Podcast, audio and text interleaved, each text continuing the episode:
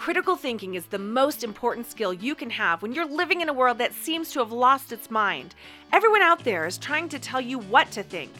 I want to teach you how to think. In every episode, I'm exposing the logical fallacies being used by advertisers, politicians, influencers, news outlets, social media memes, and maybe even your own best friend. Warning listening to this podcast will cause you to see bad thinking everywhere. Welcome to the Filter Through a Brain Cell podcast. Hey, what is up, thinkers? Kathy Gibbons here. Um, I thought I'd start off today by sharing part, just part of a review that a listener named Jay Lentz Author left on Apple Podcasts. Not only do I appreciate this review because it's a review, which y'all, I so appreciate when you leave reviews. Seriously, it helps me so much. It helps, it encourages me, and it helps other people find the show.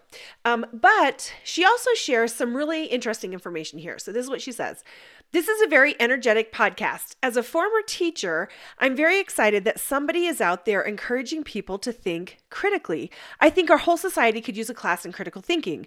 I taught in a high school for nearly 20 years. For many years, critical thinking was part of the curriculum, it was part of our assessments, and it was a very important goal for us to help students think critically. However, after the No Child Left Behind Act, which this is my little insert, was enacted in 2001, just so you know kind of the date for that. And the flooding of testing and outside curriculums geared toward that testing, many things changed in schools. That is when I began to see a lack of critical thinking being valued. Okay, super interesting. Um, yep, I'm sure there have been several different things over the years that have decreased slowly, bit by bit, the critical thinking happening in our schools today. So that was super interesting. Thank you so much for leaving that, that review for the podcast.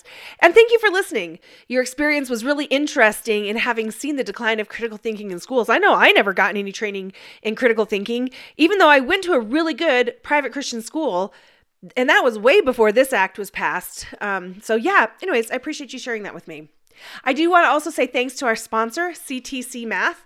CTC Math is a homeschool math program that provides online video tutorials that make learning math easy and effective. CTC Math uses creative graphics and animation that are sure to grab and keep your child's attention. And they give you extensive reports that are so valuable in monitoring your child's progress. So go check them out and start your free trial today by visiting ctcmath.com.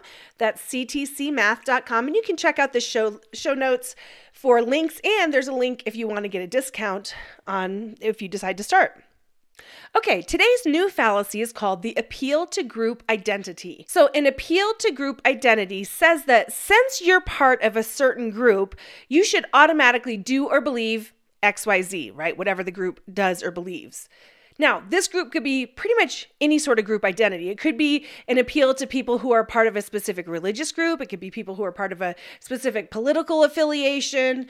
Uh, the appeal could be directed toward people who are part of a certain ethnic group or specific age groups, right? Whatever. Basically, they're saying you're a part of this group, so you should think this way or you should act this way. It's sometimes called the groupthink fallacy.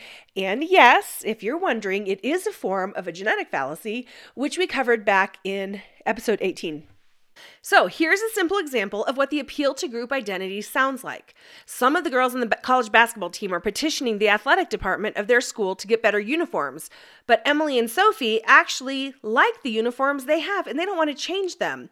The other girls on the team are pressuring Emily and Sophie to join the petition by telling them, We all need to show a unified front to the school in order to get this passed, so be a good teammate and support this petition for the team. Besides, you'll get used to the new uniforms eventually.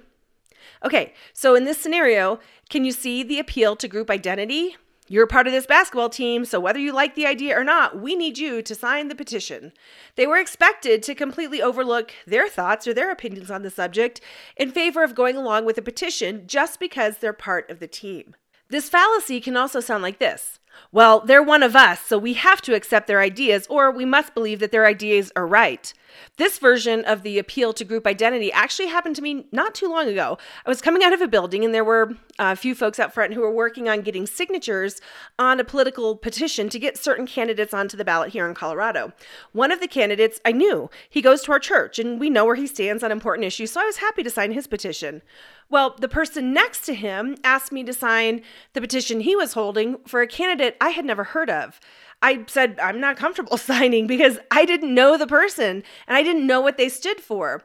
So the man collecting the signatures responded by saying, Well, he's a solid Christian and a patriot and has great values, thinking that that would be enough to get me to sign. Do you see how he was appealing to some groups he thought I might identify with in order to try to get my signature? Rather than actually addressing the specifics of where this candidate stood on certain issues. That was appeal that was an appeal to group identity. Super interesting, huh?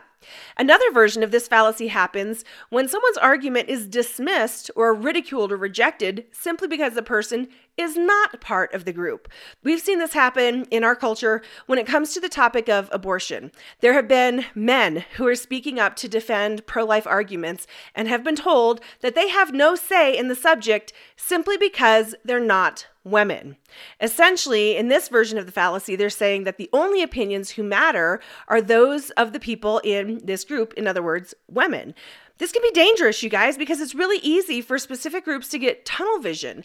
And when they reject outside input, they can really miss out on important ideas and wisdom that could add to the discussion. When we only hear from people who think just like us, it can be limiting and sometimes even dangerous. There's a quote that says, It's the mark of an educated mind to be able to entertain a thought without accepting it. I'm going to say it again because it's a good quote. It is the mark of an educated mind to be able to entertain a thought without accepting it. And I'd agree. And I think it's a really good practice to hear ideas contrary to your own and practice the skill of thinking well about them. You can't do that if the only people you ever hear from are those in your same group. And by the way, if you're wondering, I don't know who actually coined that quote. It is usually attributed to Aristotle, but in my research, I learned that's not true. He didn't actually say that quote. Somebody kind of they think somebody kind of took something that he said and made a quote out of it. So I don't know who said it, but I agree with it and I think it's a good quote. So the problem with the thinking behind this fallacy is that just because you're a member of a certain group, that doesn't mean you have to just accept whatever they're telling you to believe or to do. You actually have to stop and think about what it is they're telling you to do and ask if it's really true and ask if it's really right to do that thing that they're wanting to do or to believe the ideas that they're wanting you to believe. Don't just accept it because you belong to that group. What makes this fallacy even harder to recognize and stand against is that oftentimes there's an emotional element to how they're trying to get you to do or believe whatever they're wanting you to do or believe. Oftentimes, they'll appeal to pride over being part of that group. They'll remind you how unique and special and awesome it is to be part of that group. And they'll appeal to your pride and your joy and belonging to the group as the basis for getting you to accept what they're saying. Sometimes they'll try to induce shame for not going along with the group, making you feel like you'd be an outsider if you don't go along with what they're saying. It takes a really strong, confident person to see this fallacy for yourself and to be able to analyze the issues at hand for what they are and make a decision for yourself.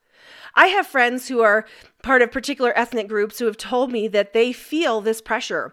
They're told that everyone in their ethnic group always votes a certain way and that it's the only right way to vote for that group of people. The pressure is really strong for them.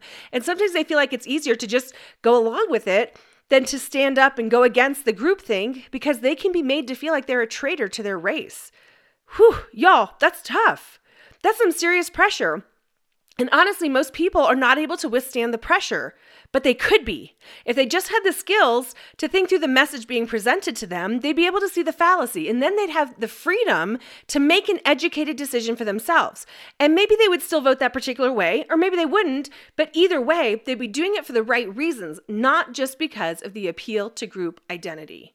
So, the question to ask yourself when you're facing an appeal to group identity is this is it really true that I have to do this just because I belong to this group? Let me say it again. Is it really true that I have to do this just because I belong to this group?